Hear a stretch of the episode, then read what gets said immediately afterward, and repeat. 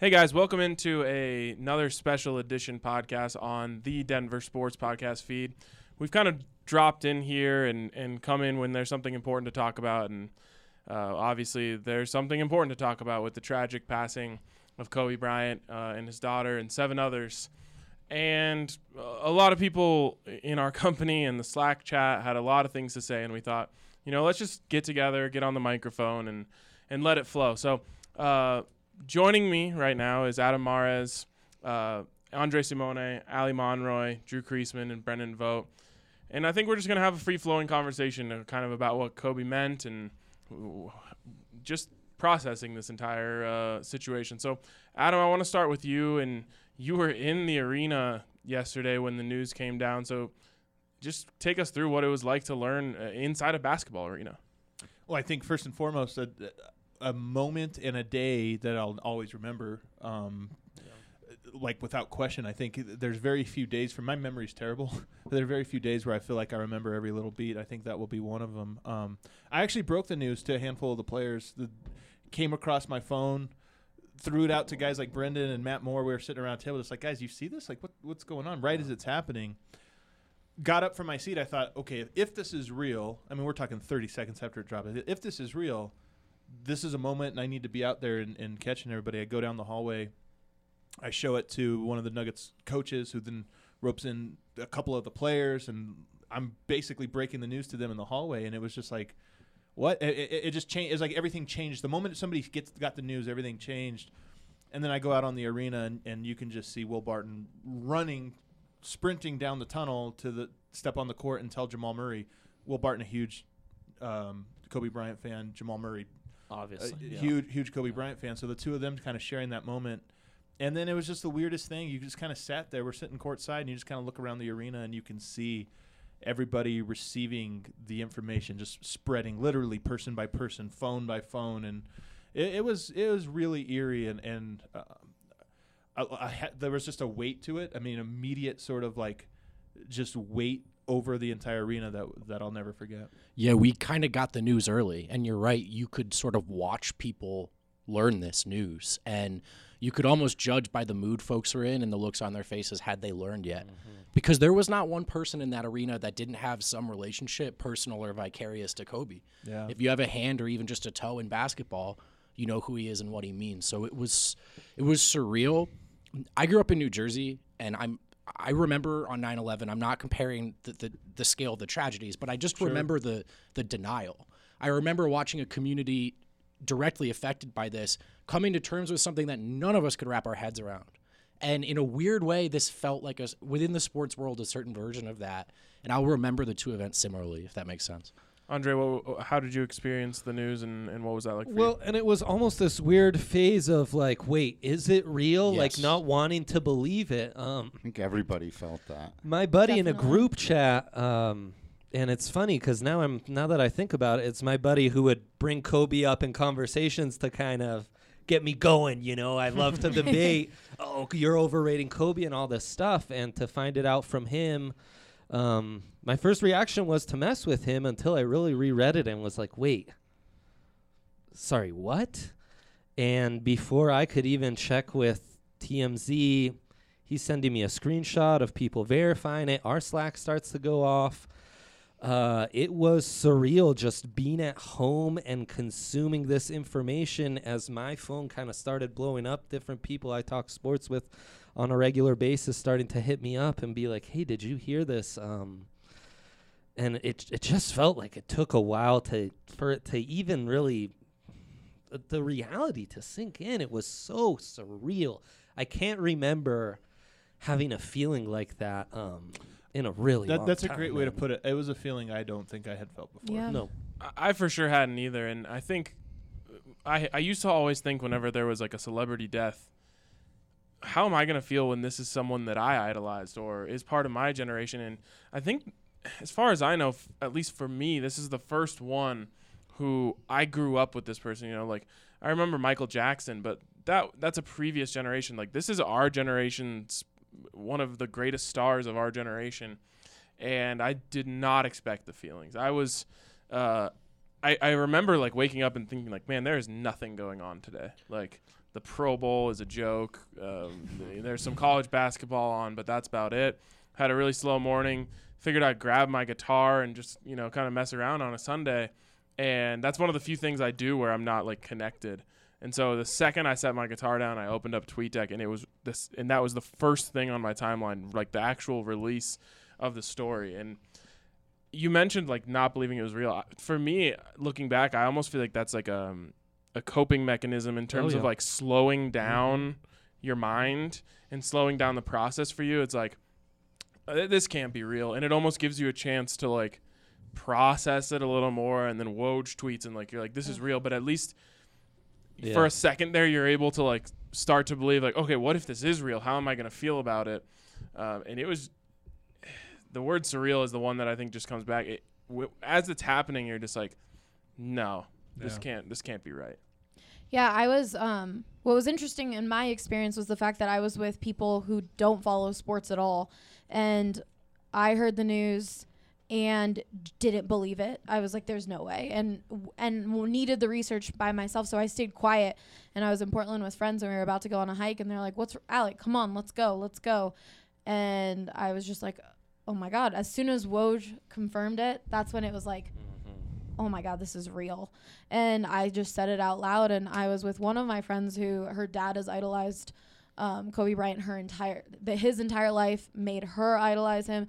She just broke down bawling like as if a family member had passed away. And she was like uh, why am i feeling this? She was so confused. She's like i feel crazy. I don't know why this is affecting me so much but this can't be real. And then with my friends who don't follow sports they still knew who kobe bryant was for everything he did after his career full of th- like with the community and with his daughters and they were in tears. And it was just it was such a surreal moment Yeah, I mean, it's just one of those. You know, I I have a weird connection to this too, because through music, there's a lot of musicians I've loved over the years that have died. Yeah. Uh, Chester Bennington was a really, really tragic one not that long ago that really shook uh, both myself and my girlfriend. I mean, she bawled her eyes out when she found out about that, and I think it's worth.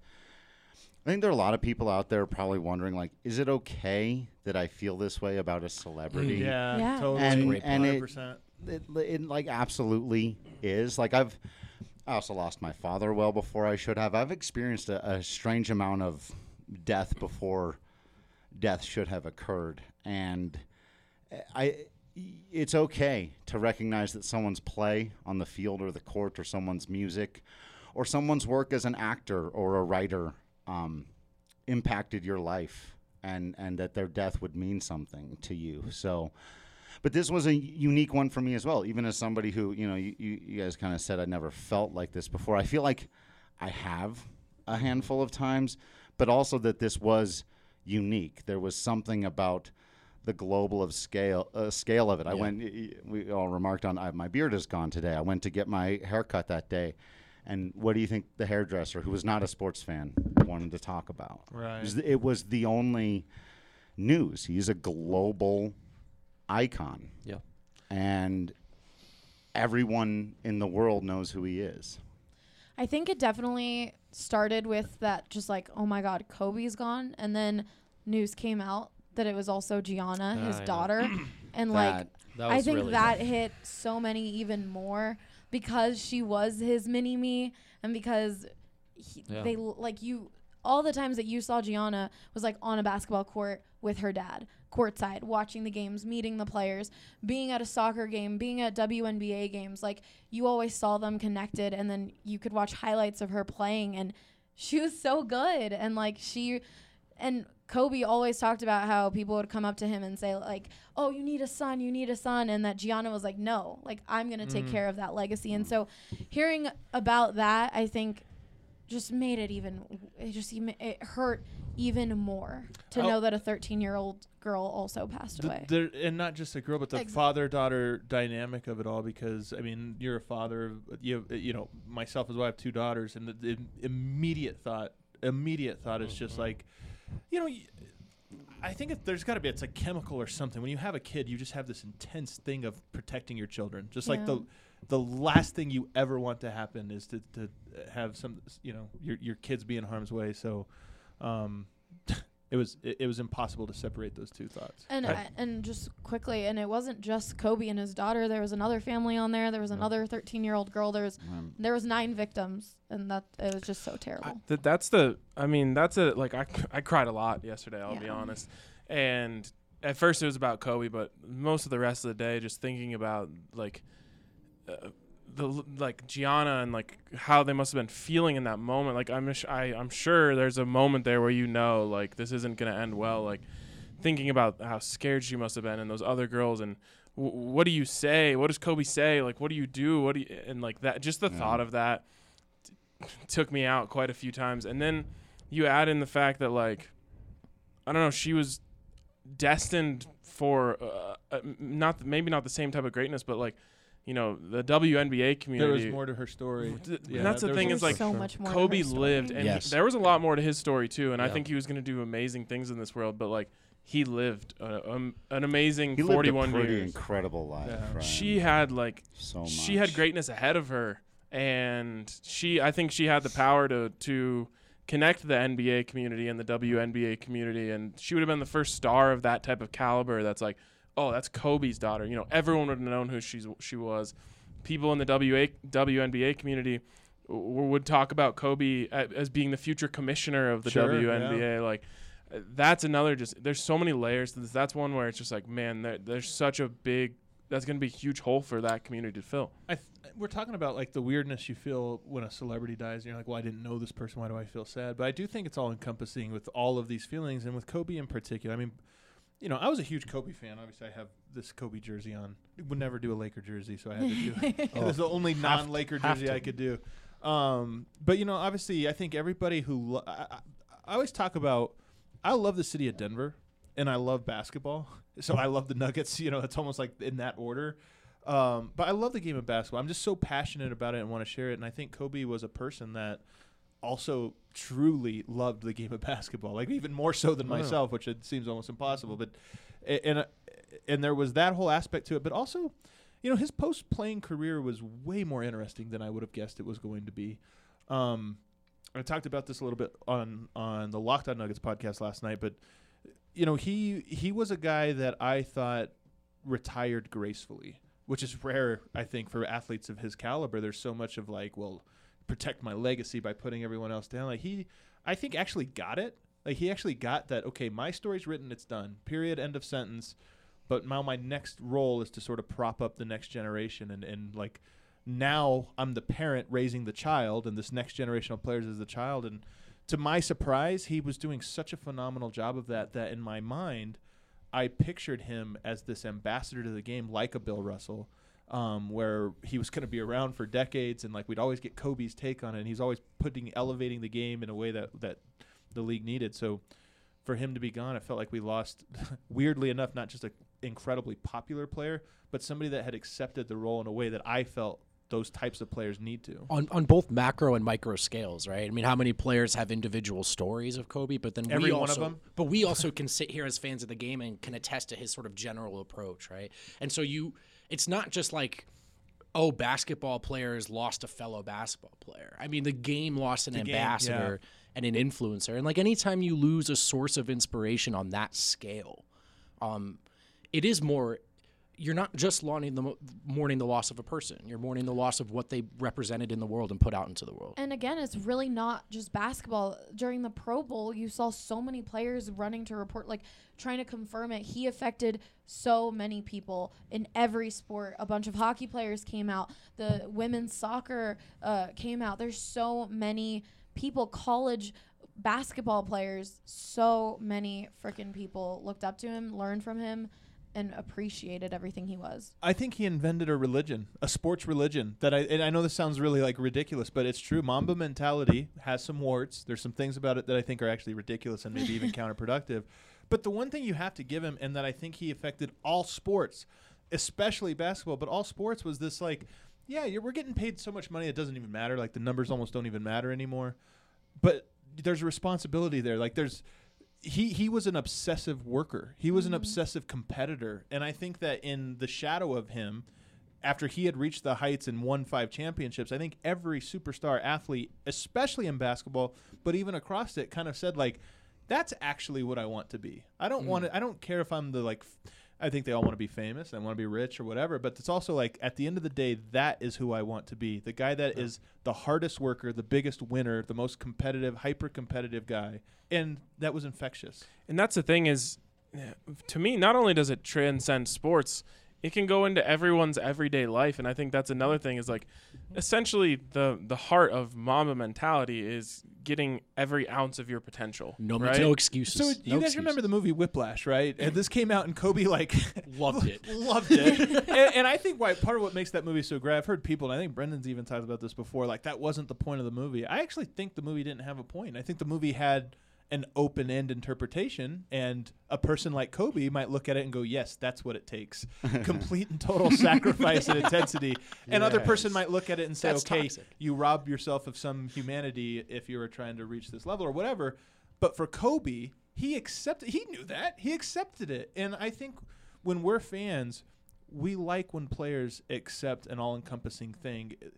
They go beyond what we feel we are ourselves are capable of. Yes, it inspires us to push ourselves, but we're also inspired when people do something that we think is impossible. Well, and I think that's why he was so at peace with his retirement. You mentioned like a graceful retirement. You mentioned him um, transitioning into an ambassador role, and uh, Bill Plaschke wrote in his column that like he had noticed that Kobe had softened a little bit about like his leg. One hundred percent softened. This is what I mean about the post-retirement, where it was really surprising. to me, that's because he felt like he got everything Yes. out of himself. Yes. He didn't feel like, man, I might have left something on the table. I might have left a few points here or there or a rebound. Like he was at peace because he's I, I gave the game everything I possibly could have given it and I didn't short myself at all by having an extra night out in LA late or anything like that. Like it's There's- you can be at peace when you don't have any regrets. There's no alternative Kobe Bryant career. Right. We got we Yeah, we got, got the it. best Yeah. version of Kobe. And I think that's maybe even going back to the whiplash sort of example is at the end you don't you might not say that the best course for every person is to like sacrifice everything and push yourself beyond the limit, but when somebody does, you can appreciate it r- a, a- a lot. And I think with Kobe, he might have worked too hard. He might have pushed too much. He might have been too much of a jerk.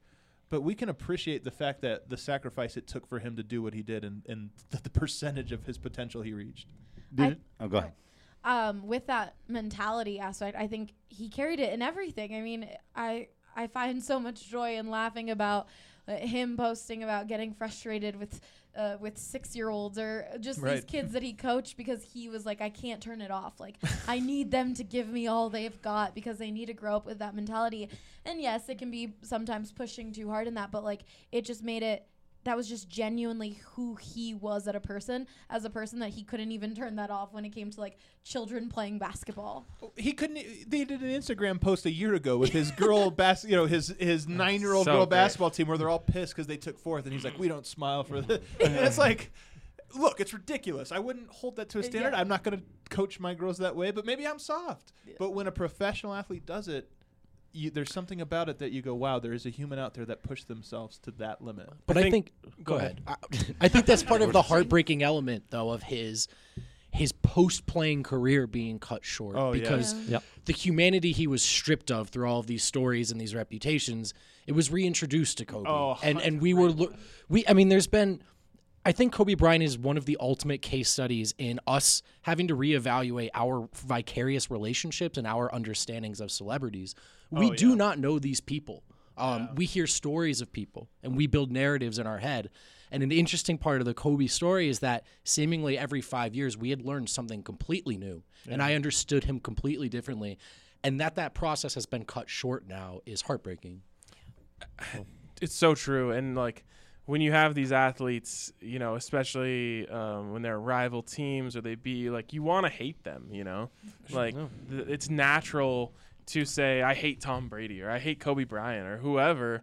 And kobe in in in that grace that you mentioned reached a place where like he, you would have a pretty hard time trying to hate what he was doing after basketball Well, he'd kind of become everyone's guy. He was such a global icon. He was big for pushing the game in Southeast Asia and doing stuff in China. He was huge in Europe. I mean, he's kind of an adopted son in Italy and was doing stuff for the EuroLeague, what he was doing for the women's game. You know, he's on ESPN Plus breaking down like WNBA tape. Who's doing that? This is Kobe Bryant that's really trying to push this. By- by the and way- in part, it's Gigi who's Yeah. who unlocked that in Yeah, I do think having daughters oh, showed Yeah. had an extra side of it. I mean, you can you both can talk about that as um, fathers to daughters. First of all, it's the I feel like it changes Yeah. fathers in general to any child. It changes the way you view and do things. Yeah.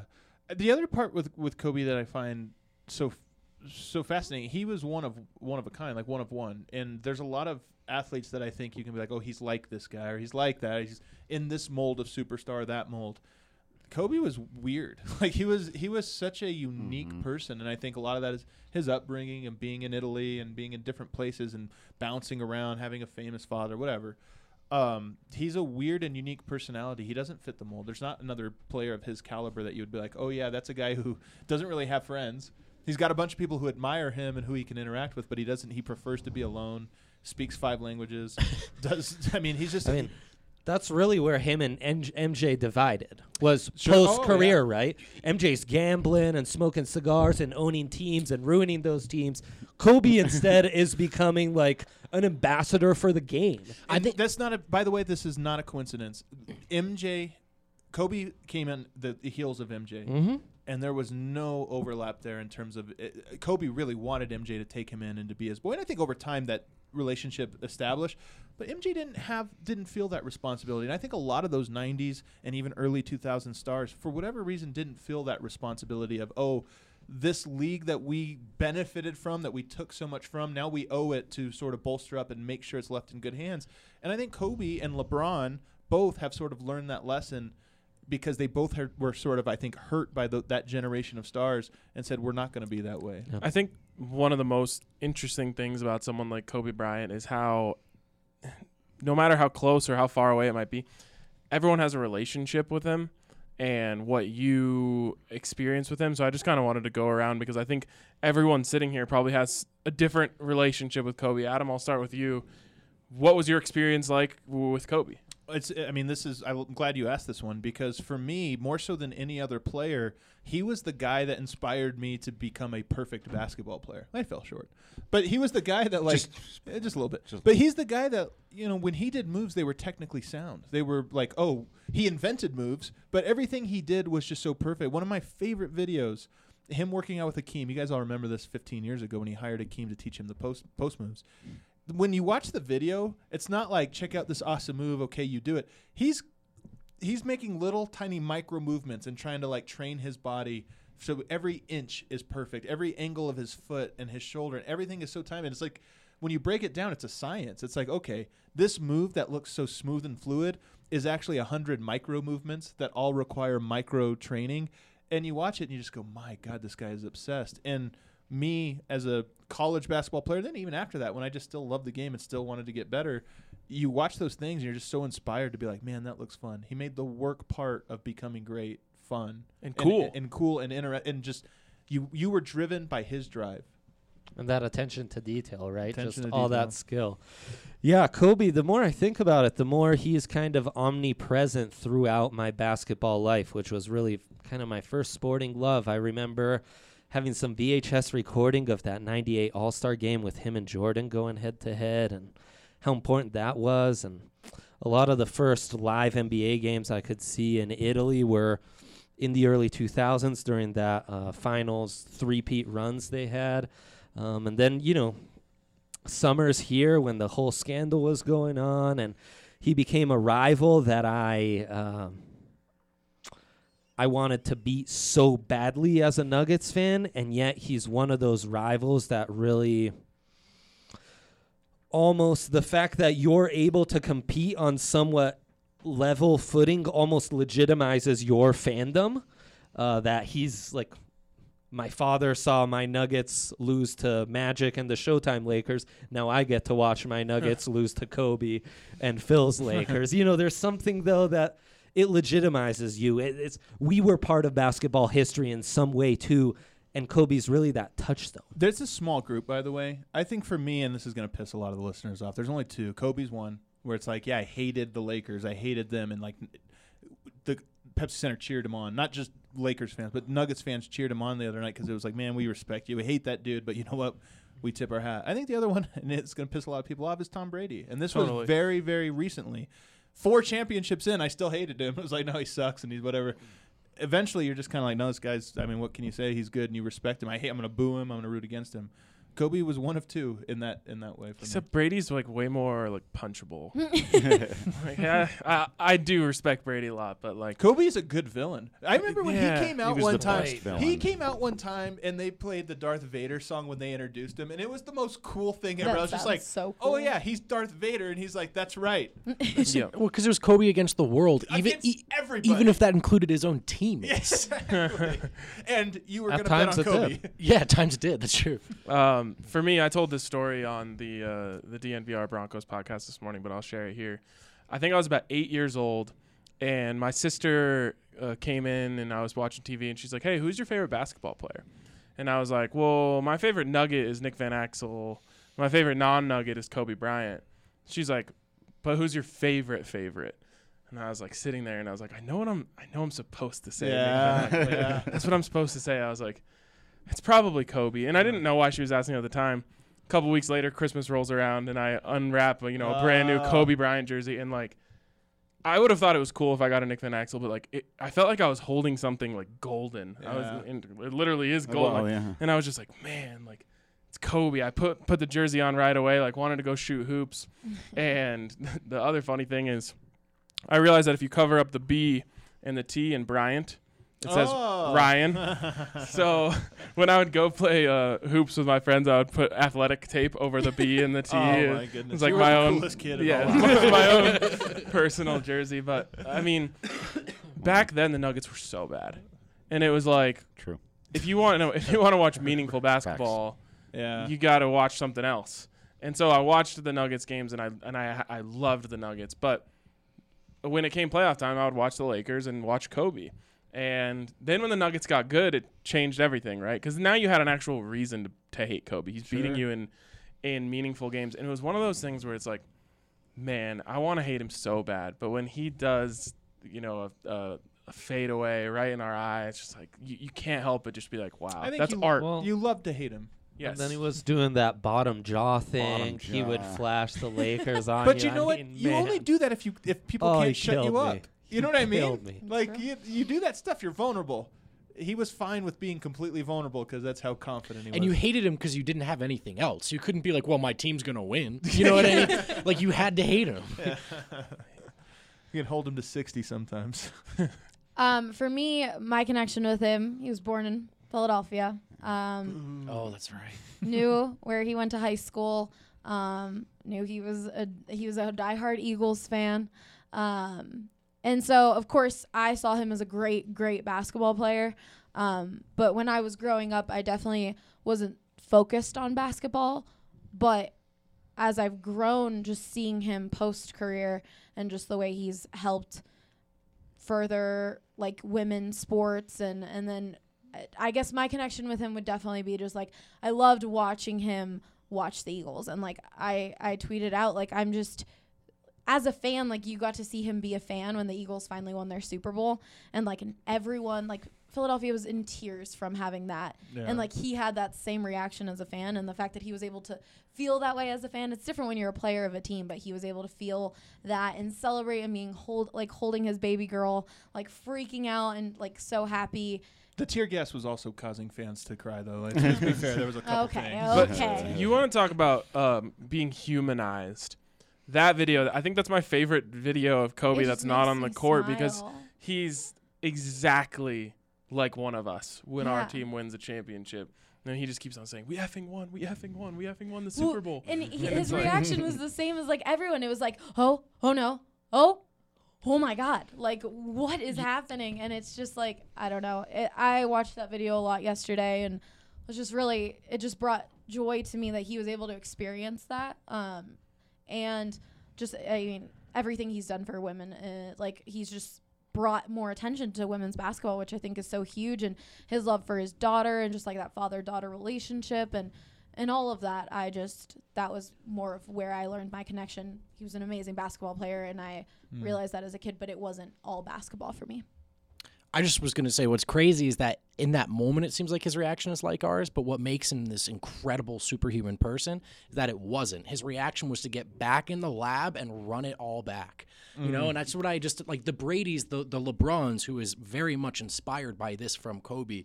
They possess this commitment to they achieve their dreams and get back in the lab. I mean, I think we all Yeah. kind of understand the complacency that comes with getting where you want to be. I think Kobe is somewhere between a Brady and a uh, uh, what's Saban. Like Saban, I don't Mm. think enjoys anything. I think when they win the title, he like maybe has like uh, ice cream. It's like a relief. Yeah. Yeah, and he's just like, all right, like, we're back to job? work. He's like, All I'm gonna have a regular Coke instead of a Yeah, Diet Coke exactly. tonight. Regular Coke. Yeah, exactly. Regular Coke. I think I think Tom Brady probably seems like he enjoys himself a little bit. Kobe, I don't know. Maybe he has like an hour of fun before he gets back in the lab. Yeah, you're probably Did you have anything, Drew? Or I hated him. I mean, I I sure. rooted for him to lose every single basketball game he ever played in. If somebody would have bought me a Kobe Bryant jersey when I was 13, I'd have thrown it in the garbage can. I was eight. I at eight, I'd have thrown it in the trash. I um before you, it's our, okay. It's funny you mentioned how bad the Nuggets were back then. So before that. I was a fan of a, a team called the Sacramento Kings. I don't know if you've heard of these. They're not yeah. around irrelevant. anymore, right? Do they still exist? I, I haven't watched so. in a I while. haven't heard about him. Um, the Chris Vlade, Webber? the Vlade Divacs, Chris Webber, Peja Stojakovic, Bobby Jackson, Mike Bibby. Mike Bibby. To be fair, that's like one of the all-time most likable teams. Like that was That was my adopted team. I loved them. So Yeah. I have been tormented by Kobe Bryant my entire basketball watching life. I wanted him to lose every game, every time there was an argument. The smallest possible sliver of a statistic I could find to say that LeBron or Carmelo or Dwyane Wade was having a better season. I found it. I pointed it out. Kobe's overrated. That one year Melo was better in the clutch. You better believe my whole thing.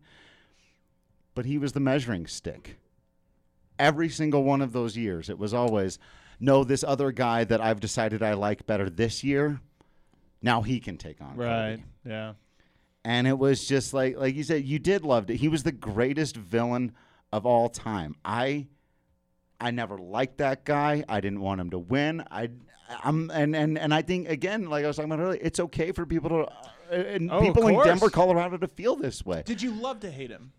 Was he a, good- a worthy villain? It, it, it wasn't until the end of his career. It's kind of like you were saying about with Tom Brady. The first several championships, oh, yeah. I gave all the credit to Shaq. Yeah, Because well, then he goes and yeah, wins in, in Miami with Dwyane Wade. I was that guy. Yeah, yeah. Well. Every possible thing you could think of to detract from Kobe. All the newspaper articles about it was Shaq, and then he couldn't be a leader with Pau Gasol, and he's calling out his teammates, and he can't win. That one year they missed the playoffs was one of the greatest years of my life.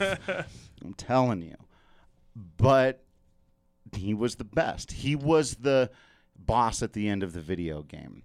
He was the guy that if you ever felt like uh, some of my favorite memories as a sports fan are the 2009 Western Conference Finals of the time the Nuggets hung with him. My dude hung with that Right, dude. right, Yeah. yeah. Like that's that's how big it is. And so it wasn't really until later in his career I, I learned to kind of just respect and appreciate it. And and I'll be honest, and and you know we've touched on it a couple of times. I mentioned the words.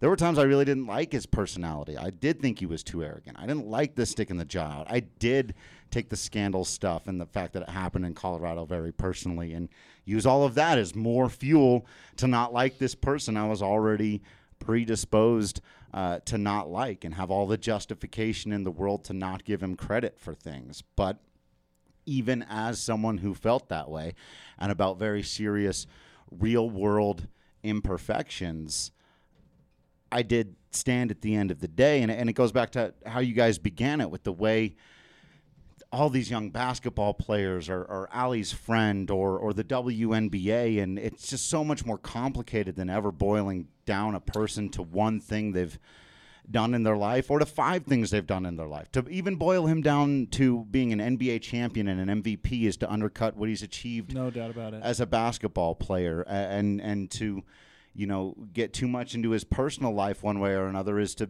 miss a lot.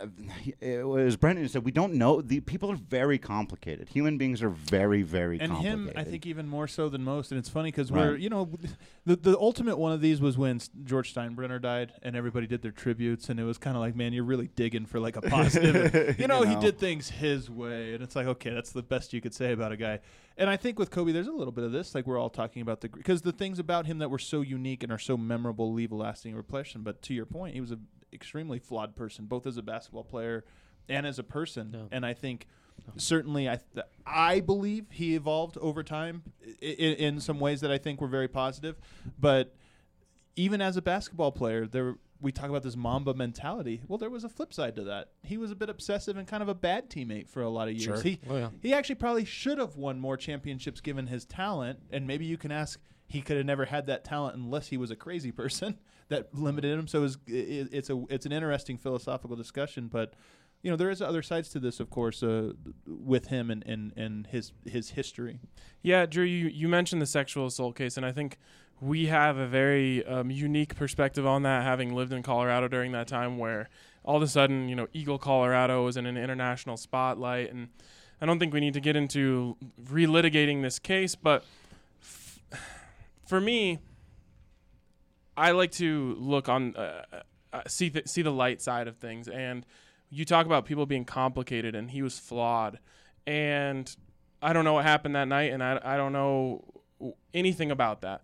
But when I look at the fact that the way he was when, when he left this world gives me th- the feeling that people can change for the better. And he once called a ref a, a, Mhm. a Oh, right, yeah. extremely Right. derogatory term towards gay people. Right. Th- that's not okay.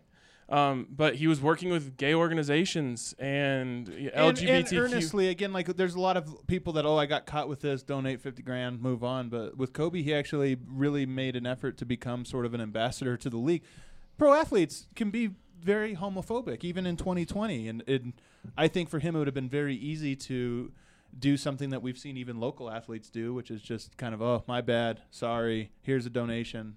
He actually took strides to Right. I felt that way, yeah, completely. And so I- I'm not in any way trying to glorify this as like a redemption story or anything like that. or to undermine how important the Eagle Colorado situation was. I mean, there was Yeah. it was a thing that is unfortunate for him, a part of his legacy and a part of his story that he'll never erase and he should never be erased. Absolutely. And so for me, that was what I thought about yesterday. Is just like, I think uh, a ba- it's very important as humans to have hope that people can change for the better.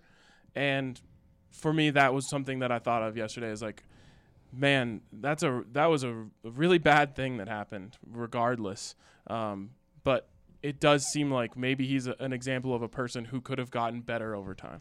Well, I'm not sure any other superstar, especially from that era, comes out of that the way he did.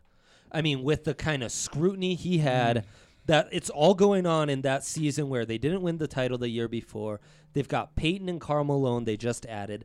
They lose to the no name like Bad Boys Pistons. Turn, turns out they were oh. good, but yeah. right and then still is able to transition into becoming the black mamba he changes his number he goes on on this tear in 2006 which is really when i gained a ton of respect for him That as a 2006 player season is is it's unbelievable it's just such it, but uh, even like like James Harden is scoring a bunch of points. Sure, sure. That that season is iconic. Oh, the yeah. way it happened, the the, the methodology, the like Right. intent. He didn't. I don't think Kobe enjoyed 2006. He almost approached that game like a maniac, or that that season. well and yet it's it was like a joy to go to the box score every day and be like oh how many did he put up today I is he going to outscore the Mavs on his own again in three quarters? Is he going to go off for 81?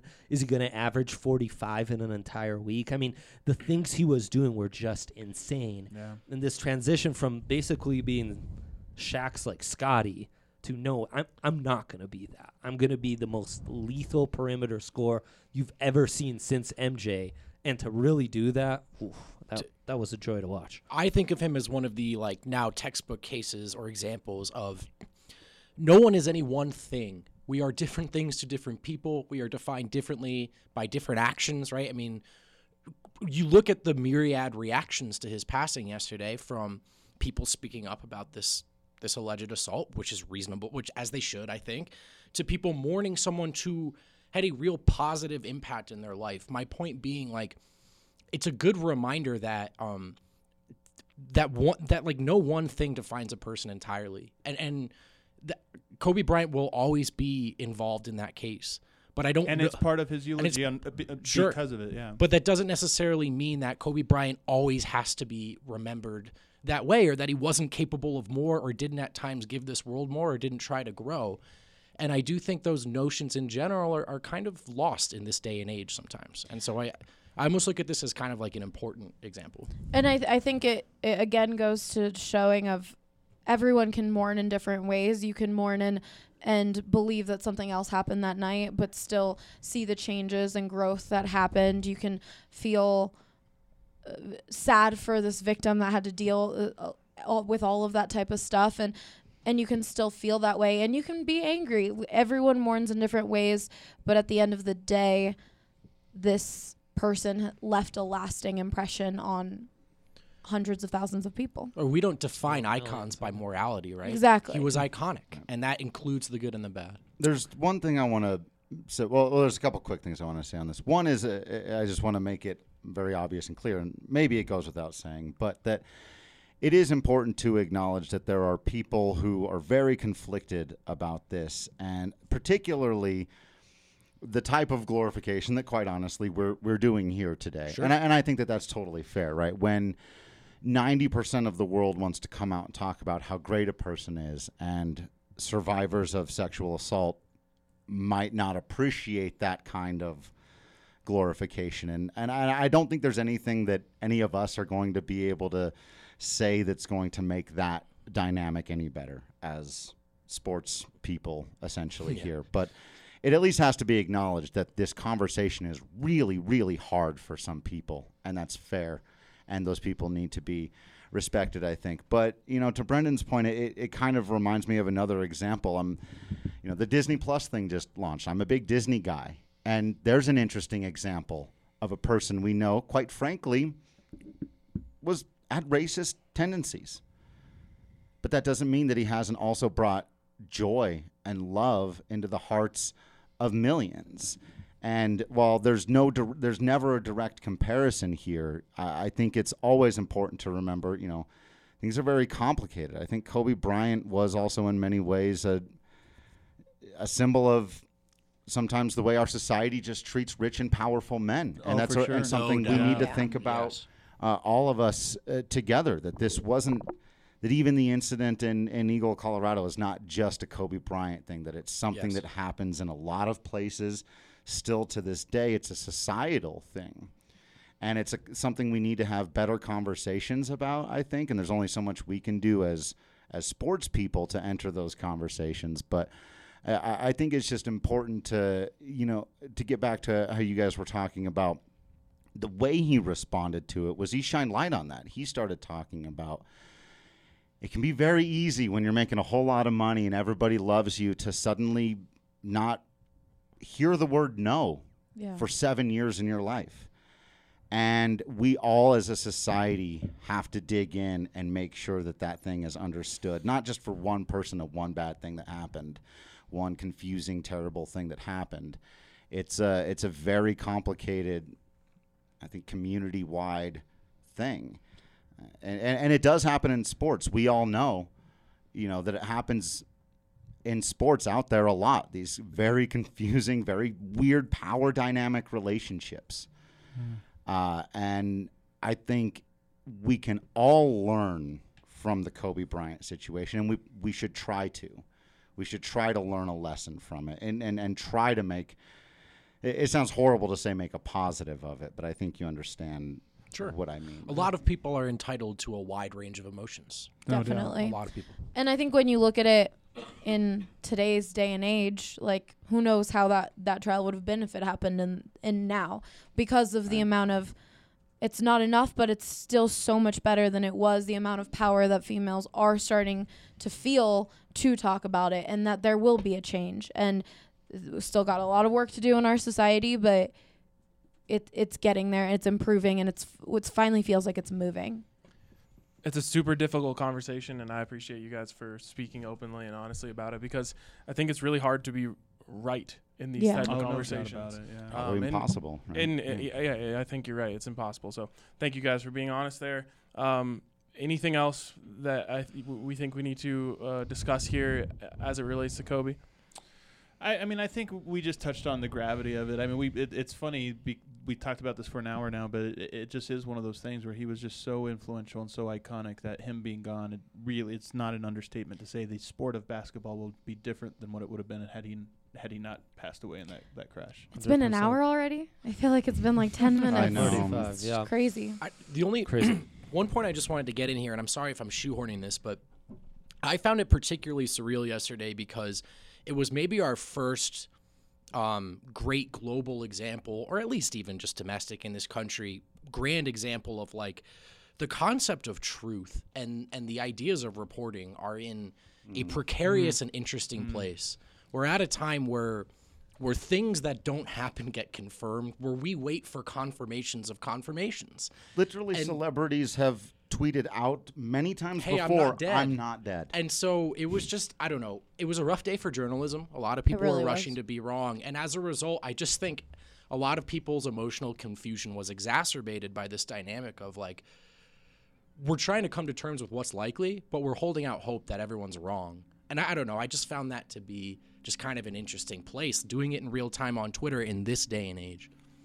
It's a weird um, place we are in journalism where, you know, I saw people say like, "Oh, well, TMZ rushed to be right for a couple of clicks," and I'm like, "Well, you're downplaying that. I mean, this is probably maybe the biggest story in a really long time." yeah. But at the same time, it's like there's a huge ethical question there of, do you need to be first or does his family need to be first to find out about this? Mm. And I think the answer to that question is very, very obvious. His family needed to know before any of us did, before any of the world did, and it's so um, it's hard to reckon with until you're in the situation and you have to make that decision. And I think a lot of decisions are made based on business and money, and I think that was really lost yesterday. But as journalists, all sitting here, I think you know we don't cover stuff with quite as much gravity as some other people, but I think it it was an important reminder of being being first uh, is not worth the reward of the penalty is of being wrong. Yeah. And it's just if you have a lead and someone else beats you to it and you didn't get it because you were making sure you were right, that hurts for a second. But what you can't come back from is just being flat out wrong and scaring people and and you know really um, messing with the emotions of of a really sensitive situation like this. If you're first, no one will remember. If you're wrong, no one will forget. Yeah.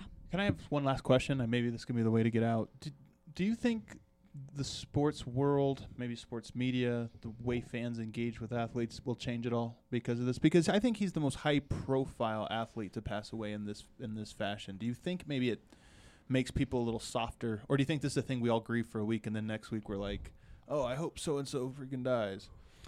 Not us. I'm just saying the fans. Sure, sure. Yeah. I hope it changes things. I, I, I, I can't predict whatsoever, but I, I do think that this was so much in the zeitgeist, and the mess up in particular was so much. No one missed it. ABC messed up.